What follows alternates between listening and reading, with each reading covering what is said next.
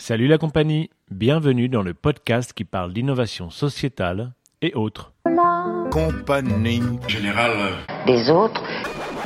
Nous, ce qui nous intéresse, c'est la Pure convivialité. Un autre, après un autre, après un autre, après un autre. Notre maison brûle. Et le meilleur est toujours possible.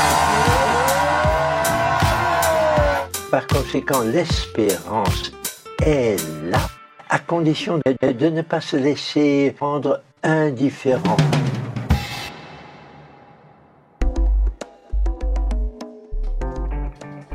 Nous accueillons aujourd'hui une initiative dont le nom porte une question. Démocratie ouverte. Et pourquoi ouverte? Vit-on dans un système démocratique fermé, verrouillé aujourd'hui? Est-ce qu'on a vraiment notre mot à dire? Est-ce qu'on porte les décisions qui concernent directement notre avenir? Une chose est certaine, Armel Lecause, cofondateur et coordinateur de Démocratie Ouverte, un collectif d'innovation démocratique, nous l'affirme, ouvrir la démocratie, c'est développer un potentiel extraordinaire pour répondre à l'inertie. L'inertie face au péril climatique, l'inertie face à la grande exclusion ou encore le manque de lien. Ce serait donc une manière de répondre collectivement à ces grands enjeux, d'en être porteur, d'en être conscient, sans attendre que d'autres le fassent à notre place. Ce podcast s'écoute en deux parties. Pourquoi renouveler la démocratie, puis comment le faire? Bonne écoute. Ah je suis avec euh, Armel Lecause, on est euh, au Hall Civic à Belleville. Euh, salut Armel. Salut. Donc les Halles Civiques, qu'est-ce que c'est là? Est-ce qu'on peut décrire rapidement l'endroit? Parce que c'est un bel endroit et on a une super vue sur Paris dans un parc. Ouais, on est dans le 20e arrondissement de Paris, tout en haut du parc de Belleville. Euh, et euh, en fait, on est dans un ancien musée. C'était le musée de l'air, la maison de l'air avant. Euh, et c'est un musée que la mairie de Paris nous a mis à disposition de démocratie ouverte, euh, mais d'autres associations et entreprises qui travaillent sur les sujets de l'innovation démocratique, de l'innovation publique, euh, de l'engagement citoyen. Et du coup, on a 600 mètres carrés avec des, des, grandes vitres qui donnent sur le parc. Donc c'est vrai que c'est assez assez sympa. Et au-delà de, de, la belle vue, on a des acteurs absolument géniaux qui se retrouvent mhm. ici pour agir pour améliorer notre système politique en fait. D'accord. Donc il y a plusieurs, en fait, plusieurs euh, initiatives ici, dont un incubateur de démocratie participative, je crois que ça s'appelle Système D. Exactement. Euh, ok. Et puis c'est un lieu aussi qui est autogéré, je crois, un peu en mode coopératif. Euh, c'est vous-même qui gérez l'endroit. On est plusieurs euh, structures euh, dans le lieu et, euh, et, on tente au maximum de s'appliquer à nous-mêmes ce qu'on prône. Et donc donc oui on autogère le lieu, on y fait des, des, fêtes de temps en temps, on y fait beaucoup d'événements type projection débat, débat, nouvelles formes de, de, de débat, outils et méthodes d'intelligence collective qu'on vient tester sur place. Il y a un grand amphithéâtre en fait qui est juste à côté en extérieur. Donc L'hiver, on l'utilise pas trop. On va essayer de l'utiliser plus euh, plus en été. Euh, et puis des salles de réunion, un espace de coworking. Donc euh, les, le lieu est, est, ouvert à ceux qui veulent venir travailler sur ces sujets-là. et des résidents permanents qui sont qui sont dans des bureaux à l'étage. Donc et, et, de l'événementiel et du culturel sur nos sujets et un lieu de, de travail sur le champ politique. Alors avant d'aborder concrètement ce que fait Démocratie ouverte, pourquoi ouverte? La démocratie, elle est aujourd'hui euh, fermée ou verrouillée. Est-ce qu'il y a un besoin de, la réinventer? Bah, Certains remettent même en cause le fait qu'on soit dans un système démocratique. Parce que euh, si euh, on revient à la définition et à l'origine de la démocratie, on est censé être dans un système qui donne un maximum de pouvoir aux citoyens et il y en a plein qui se sentent pas en possession de ce pouvoir aujourd'hui, qui se sentent pas en capacité d'agir, qui se sentent pas en capacité de participer aux prises de décision. Euh, donc euh, beaucoup de personnes euh, résument la démocratie dans le personnel politique au droit de vote. Mais en fait, le droit de vote, qu'est-ce que c'est? C'est une délégation de notre pouvoir. Mhm. Donc, c'est-à-dire qu'une fois tous les cinq ou six ans, on va on va donner notre pouvoir de décider en faveur de l'intérêt général à des élus. et, et du coup, euh, moi, à titre personnel, je dirais, euh, je dirais pas qu'on n'est pas du tout en démocratie. Je pense que si on compare à la Corée mmh. du Nord, on est plus en démocratie qu'en Corée du Nord. Euh, mais on est loin d'être, d'avoir atteint l'idéal démocratique. Donc, tout l'enjeu de démocratie ouverte, c'est de pousser le curseur le plus loin possible vers plus de démocratie, c'est-à-dire vers vers un système qui donne le plus de pouvoir possible à un maximum de citoyens. Euh, et, euh, et, du coup, euh, bah ça, ça s'improvise pas. Il y a, y a plein et d'outils et de méthodes et de stratégies à mettre en place pour mhm. rendre notre notre système plus démocratique. Mhm.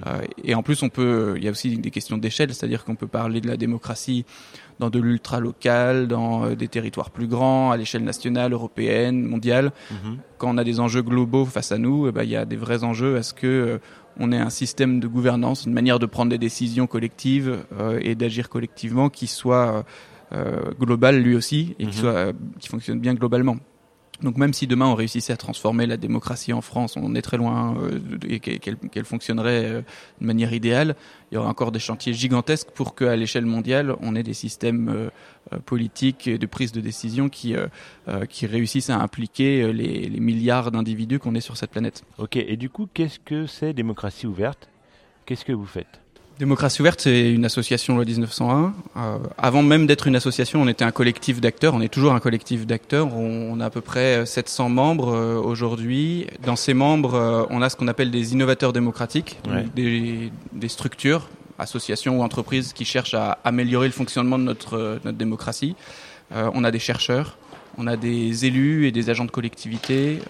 on a des euh, simples citoyens intéressés par cette cause de, euh, de la transformation de notre système politique. Euh, on a des journalistes euh, et euh, je crois et on a des pros, des experts qui ont une expertise spécifique sur sur un sujet. donc c'est un peu les différentes catégories de, de membres de démocratie ouverte. Et au sein de démocratie ouverte, on mène plusieurs actions. D'une part, une action de collectif, c'est-à-dire qu'on regroupe nos membres, voire même plus largement, pour euh, travailler sur des sujets en commun, euh, se questionner, faire des, des, conférences, pour montrer aussi ce que font les uns les autres, créer des ponts entre les innovateurs démocratiques et les chercheurs, par exemple, pour que les chercheurs viennent nourrir l'activité des innovateurs démocratiques mhm. et que les innovateurs démocratiques viennent apporter des terrains de recherche aux chercheurs. Juste une parenthèse, les innovateurs démocratiques, qu'est-ce que c'est en deux mots? Bah, nous, alors c'est le mot que qu'on utilise beaucoup au sein de démocratie ouverte. Euh, la définition qu'on en donne, c'est euh, toute euh, organisation, structure, donc plutôt des personnes morales qui euh, tentent de rendre notre démocratie plus transparente euh, ou plus participative mhm. ou plus collaborative. Donc c'est les, les, trois piliers de démocratie ouverte, nos trois valeurs fondamentales. Et donc tous ceux qui soit avec du numérique, soit avec des nouvelles méthodes qui viennent de l'éducation populaire, euh, soit avec euh, euh, des, des, des, changements de posture de, chez les élus et donc des, des mmh. formations ou chez les citoyens, soit avec bah, la civic tech, le peer-to-peer, tous ceux qui, qui, qui, viennent de différents univers qui sont pas forcément directement liés à la politique, mais qui cherchent à transformer la manière dont la politique fonctionne et dont la démocratie fonctionne pour avoir un, une société dans laquelle on a des citoyens qui s'engagent plus, euh, un, euh, une compréhension du système qui soit plus partagée. Euh, tous ceux qui agissent dans ce sens-là, on les appelle les innovateurs démocratiques, et donc ils, ils sont tous les bienvenus. Si vous êtes innovateur démocratique, vous êtes le bienvenu au sein de Démocratie ouverte. Mmh. On, on, propose, voilà, c'est une adhésion gratuite. Juste, ça permet nous de référencer ceux qui qui bougent sur ces sujets-là euh, un peu partout en France, voire même plus loin qu'en France. On a des, des gens qui viennent d'autres endroits dans la francophonie et puis euh, un peu sur l'Europe aussi, on commence à s'ouvrir. D'accord. Ouais, donc tout à l'heure, tu as, cité euh, Civic Tech et blockchain et peer-to-peer, -peer, des mots un peu barbares, ouais. juste pour les définir rapidement. Civic fait... Tech, maintenant, on a une, une traduction dans, le, dans la langue française, c'est technologie civique tout simplement. En fait, c'est tous les outils numériques euh, qui vont euh, euh toucher euh, à la citoyenneté, à l'engagement citoyen. on utilise aussi parfois GovTech. Ça, c'est plus pour les outils numériques qui viennent toucher à la, à la, question du gouvernement et de la manière mmh. du gouvernement de construire sa, sa, politique. et donc voilà, ça c'est Civic Tech. Après blockchain, on est sur un, un, type de technologie euh, qui, euh, qui, qui va permettre dont, dont, la promesse, euh, c'est ce qu'utilisent notamment les crypto-monnaies euh, ou, le, mmh. ou, le, bitcoin, euh, c'est quelque chose qui va permettre de sécuriser, et là notamment dans le champ politique, de sécuriser potentiellement des votes ou de sécuriser des, des données avec euh, un, un, système, je ne veux pas rentrer dans le détail ouais. euh, ici, mais euh, c'est un système qui, voilà, qui, qui, nous permet de euh, d'avoir des technologies les plus sûres possibles sur les questions du vote. D'accord. notamment.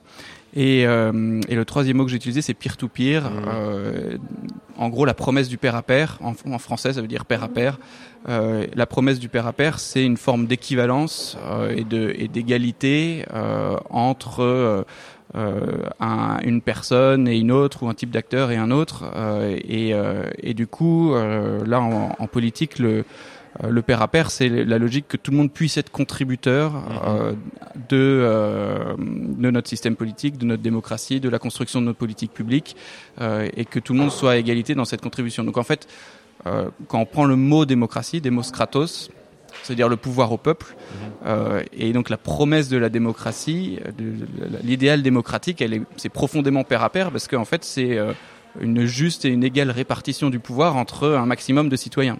Euh, et donc le pair à pair, c'est ça, c'est euh, comment est-ce qu'on réussit à faire que tout le monde puisse contribuer euh, et donc là, en l'occurrence, dans la politique, tout le monde puisse contribuer à, à la construction euh, et des décisions qui euh, nous reviennent à tous, enfin, ou qui vont tous nous concerner, et même de l'action publique. Donc on a compris que vous référencez, vous activez les initiatives innovantes qu'elles soient technologiques ou pas. Et avant de comprendre comment, j'aimerais bien qu'on comprenne davantage euh, ce que ça induit de favoriser plus de démocratie. Est-ce que ça rend notre système de décision plus efficace? Est-ce que ça favorise l'appropriation des sujets politiques? Euh, Ça responsabilise? Qu'est-ce que ça produit? Je, je, pas, je pense que c'est beaucoup plus efficace d'être un tout petit nombre de personnes euh, à, à, prendre des décisions à court terme. Hein. Euh, si jamais je suis tout seul à décider de tout, euh, et ben je, pour moi, à titre perso, ça va être beaucoup plus euh, efficace et le système euh, va être beaucoup plus efficace que de réussir à se mettre d'accord à plusieurs dizaines, centaines, milliers, dizaines de milliers de personnes. donc en termes de, de, rapidité de prise de décision, c'est sûrement plus complexe mmh. euh, de réussir à, à, à, prendre des décisions à un grand nombre. Mais d'une part, c'est possible, et d'autre part, en termes de durabilité euh, de, de, la décision, ça va être bien plus efficace. Donc l'efficacité, elle est surtout euh, sur sur la euh, ouais, sur la durabilité de la chose et sur l'acceptation, parce qu'en fait, quand on est partie prenante euh, et quand on est quand on contribue à une décision commune, eh ben on en est co-responsable aussi. Et, euh, et, et, cette notion de co-responsabilité, elle est, elle est, très importante parce que euh, aujourd'hui, finalement, on est dans un système où on va déléguer nos pouvoirs euh, à, à, certaines personnes, à des élus. Euh, euh, notre pouvoir de décider, en gros, on le délègue à des élus, et notre pouvoir d'agir en faveur de l'intérêt général, on le délègue à une administration euh, et à des, à des, fonctionnaires ou à des personnes qui sont dont c'est le boulot de le faire. le problème de, notre, de ce système de délégation de notre pouvoir, c'est que du coup, bah, nous, en tant que citoyens, on est, euh, on est dans une forme euh, presque de passivité, de, consommateur, et on va dire j'ai payé, comme on dirait j'ai voté, on dit j'ai voté, comme on dirait j'ai payé, pardon, euh, et j'attends un service en retour, où on dirait je, je, je, vous les politiciens, vous faites pas ci, vous faites pas ça, et c'est, ils sont responsables de tous les maux de la terre, parce qu'on se sent pas responsable. Et, et je veux pas ni attaquer les politiciens ni euh, les, euh, les, citoyens euh, de, de, dans ce mmh. système. C'est juste qu'on a un système qui est construit comme ça et qui est mal construit. Si demain on réussit à construire un système dans lequel on se sent tous co-responsables de, de, de, tout ce qu'on a en commun, et ben potentiellement on, va, on s'en portera tous beaucoup mieux parce que euh, on, on, pourra euh, être contributeur et, et, et, lâcher cette posture de passivité euh, face euh, aux gigantesques défis qu'on a face à nous et qui sont quand même pas des moindres entre les enjeux environnementaux, la biodiversité, euh, le, climat, etc., les enjeux euh, économiques et, euh, sociaux, euh, les, les, inégalités qui explosent, etc. Enfin, on a quand même pas des petits enjeux face à nous, quoi. Et, et, donc il faut qu'on réussisse à s'organiser en répartissant un maximum de pouvoir euh, entre un maximum de gens pour répondre à ces enjeux.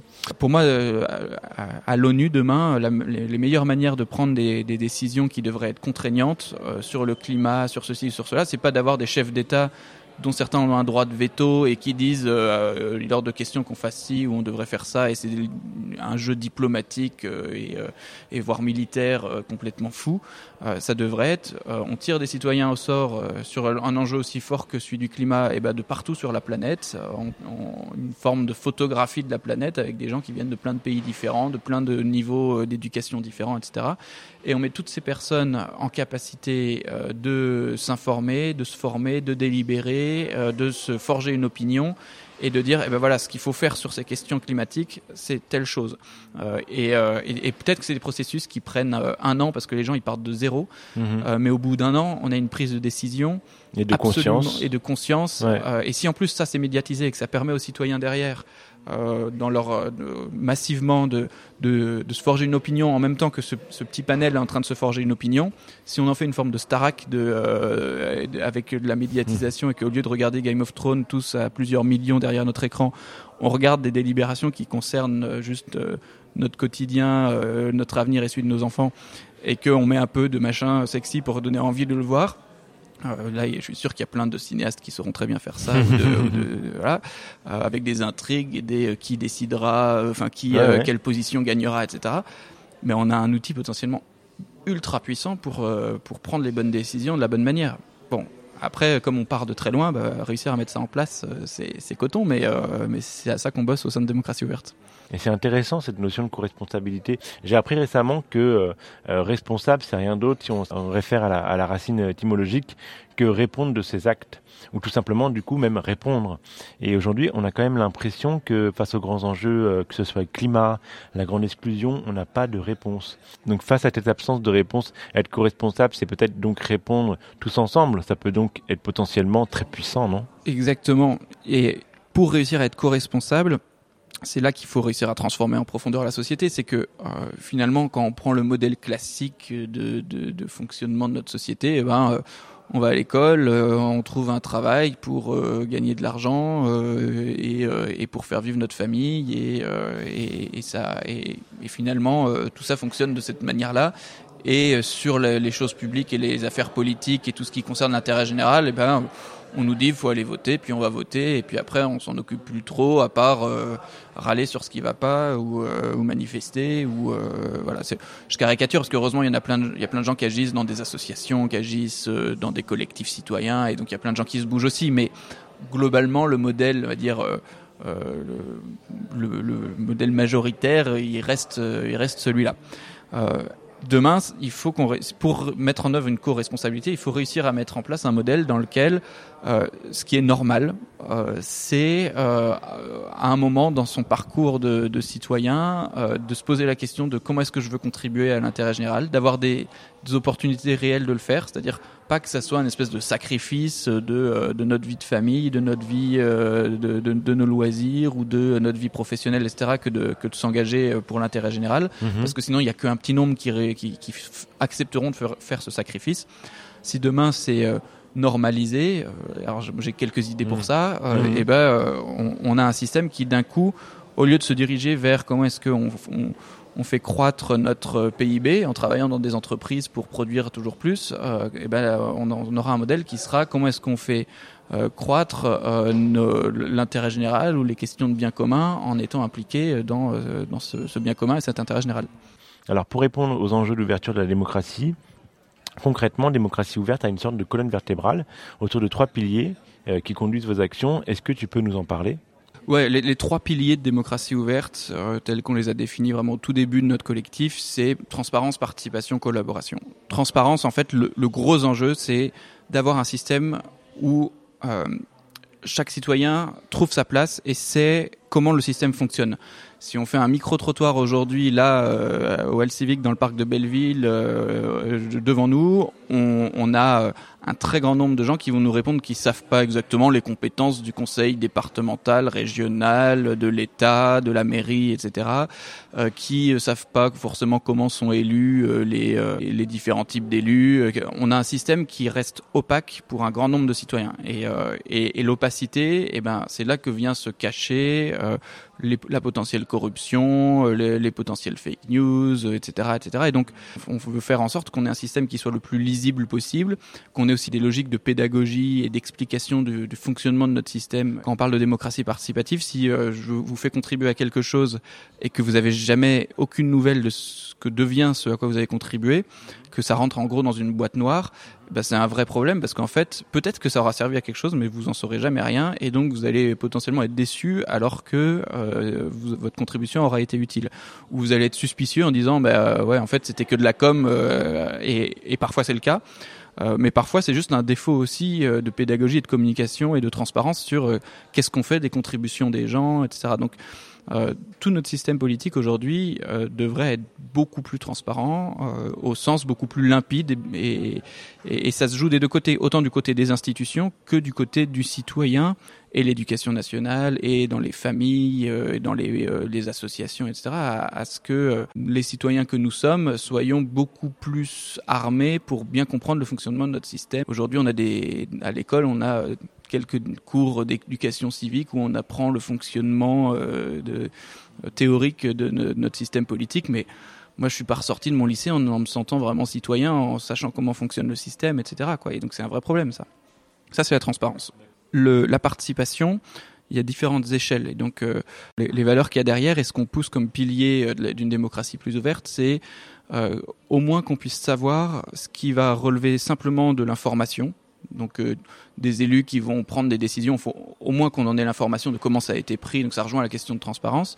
Euh, après, le niveau d'après l'information, c'est de la consultation. Donc là où en gros le, la majeure partie d'une décision va avoir été prise par euh, des élus ou des experts, etc. mais à la marge, les citoyens peuvent apporter un avis ou essayer d'améliorer la chose, etc. Ensuite, il y a l'échelle, dans l'échelle, il y a la concertation euh, où là, on, déjà, on est beaucoup plus en équivalence et euh, les citoyens peuvent euh, apporter, vraiment changer le, le cœur du sujet. Euh, l'objet mis en concertation peut être abandonné si on s'aperçoit qu'il n'est pas bien mis en place. Donc, on va déjà beaucoup plus loin dans la concertation. Et on peut aller jusqu'à de la co-construction, voire de la co-décision, où là, le citoyen est, a une vraie place à au même niveau, et ça peut être d'ailleurs le citoyen, mais aussi des associations, des, des collectifs, des entreprises, etc., qui, qui sont partie prenante au même niveau qu'une collectivité ou qu'un ministère dans la construction d'une politique publique euh, et dans sa et dans sa décision. Donc je reprends juste donc l'échelle c'est bien d'abord la consultation, ensuite la concertation et après au mieux la co-construction et la co-décision. Et donc toutes ces échelles-là, euh, ça, ça, contribue à une démocratie plus ouverte, déjà de savoir à, à quelle échelle, à quel niveau de l'échelle on se situe, et puis d'aller de plus en plus de la simple information vers de la co-construction sur un maximum de sujets. Puis après, le troisième pilier, euh, l'aspect collaboratif. Là, on est sur, sur les logiques pair à pair euh, qu'on évoquait euh, tout à l'heure, sur les logiques de casser des silos et éviter de permettre facilement à des citoyens d'avoir des opportunités d'engagement et d'implication dans une collectivité locale ou à des collectivités locales euh, de pousser les citoyens à s'engager euh, dans leur territoire, euh, permettre euh, à des entreprises de, d'avoir leur mot à dire aussi dans la construction d'une politique publique de manière transparente, c'est-à-dire sans que ça soit du lobbying un peu un peu sale qui se cache dans les couloirs, mais qu'on assume le fait que bah, une entreprise c'est euh, une partie prenante de notre territoire euh, qui euh, peut aussi avoir son mot à dire et c'est bien mieux si c'est dit dans avec un process bien construit de manière transparente que si il essaye de faire valoir des des, des, des, avis ou des positions de manière en payant des lobbyistes pour le faire de manière opaque. pareil pour les, citoyens d'avoir leur, place et leur mot à dire dans un dans un schéma qui soit bien construit pour ça parce que en gros, l'aspect collaboratif, euh, c'est comment est-ce qu'on donne du pouvoir d'agir aux citoyens et, ce pouvoir d'agir, il faut l'organiser. Euh, si demain on met euh, 80 000 personnes dans le Stade de France et qu'on leur dit voter pour ou contre la peine de mort, eh ben potentiellement euh, ça peut donner pour la, peine de mort, tout comme contre la peine de mort, parce qu'une masse informe peut être manipulable. si jamais il n'y a pas de une qualité de débat, de délibération et de construction en amont d'une prise de décision, ça peut être du grand n'importe quoi. Et donc, euh, nous, ce qu'on prône et ce qu'on pousse, c'est justement une, ingénierie ou un design euh, de, de structure et de dispositifs de prise de décision et, et de, de modes d'engagement qui permettent une délibération de qualité, euh, qui permettent à des gens de se forger une opinion euh, et de faire tout l'inverse d'un micro-trottoir euh, ou d'un sondage qui dit est-ce que vous êtes pour ou contre l'aéroport de Notre-Dame-des-Landes?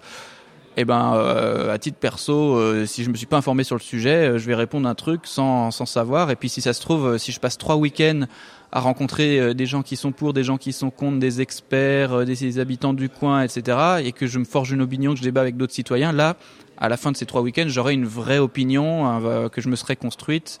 Et c'est ça qu'on pousse, c'est cette délibération, cette démocratie délibérative. C'est très politique au final, tout ça ben, le, le, pari qu'on fait, c'est que euh, notre euh, système de, euh, de fonctionnement. En fait, qu'est-ce que c'est que la politique? C'est comment est-ce qu'on s'organise dans un territoire. Donc si c'est à l'échelle de la planète, comment on s'organise à 6, 7, 8, demain 10 milliards pour vivre le mieux possible, le plus, euh, de manière la plus durable possible, sans trop se taper dessus, sans s'entretuer, etc. Ça, c'est à l'échelle de la planète. Et, et, la manière de s'organiser pour faire ça, euh, bah, ça s'appelle la politique. Euh, et, euh, c'est pareil à l'échelle des États, des continents, et, jusqu'au petit village, voire même dans la famille, voire même, moi je pense qu'on a presque une démocratie intérieure à avoir, c'est-à-dire réussir à, se donner soi-même du pouvoir d'agir, à donner la parole autant à notre tête que notre cœur, que nos tripes, voilà. Et, du coup, euh, le, la transformation qu'on peut amener dans la société, c'est euh, un système dans lequel on, a le principe d'égalité euh, qui, se concrétise dans des véritables opportunités et, euh, une, réalité de, l'engagement de chacun dans les prises de décision et, euh, dans le, euh, la mise en œuvre de, ce qui va nous concerner tous, de ce qui est commun, de ce qui nous est commun, euh, que sont euh, bah, des espaces euh, en commun à gérer, que sont un air commun qu'on respire, que sont euh, des océans communs euh, qui nous donnent à, manger, etc., etc., etc. Et donc, si on réussit à le faire de manière la plus collective possible, la plus partagée possible entre un maximum de citoyens, euh, et qu'on le fait bien, il y a des chances que ça soit bien mieux géré que si c'est un petit nombre de personnes qui gèrent tout ça. Euh, et c'est le principe même de la démocratie versus l'oligarchie ou euh, la plutocratie. La plutocratie, c'est les, les plus riches qui ont le pouvoir. Aujourd'hui, à l'échelle planétaire, on peut dire qu'on est quand même plutôt dans un système euh, plutocratique où les plus riches ont beaucoup plus de pouvoir que les plus pauvres. Euh, oligarchie, c'est un petit nombre de personnes. On est dans un système beaucoup plus oligarchique que démocratique euh, parce qu'on a un petit nombre qui a beaucoup plus de pouvoir qu'un un grand nombre.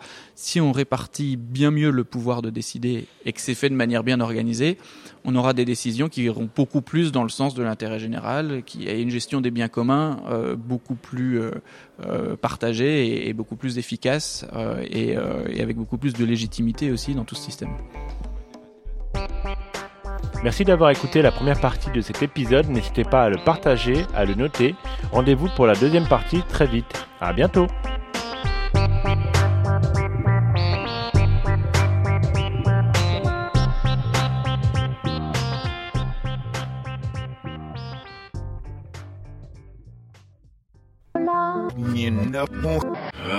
Les autres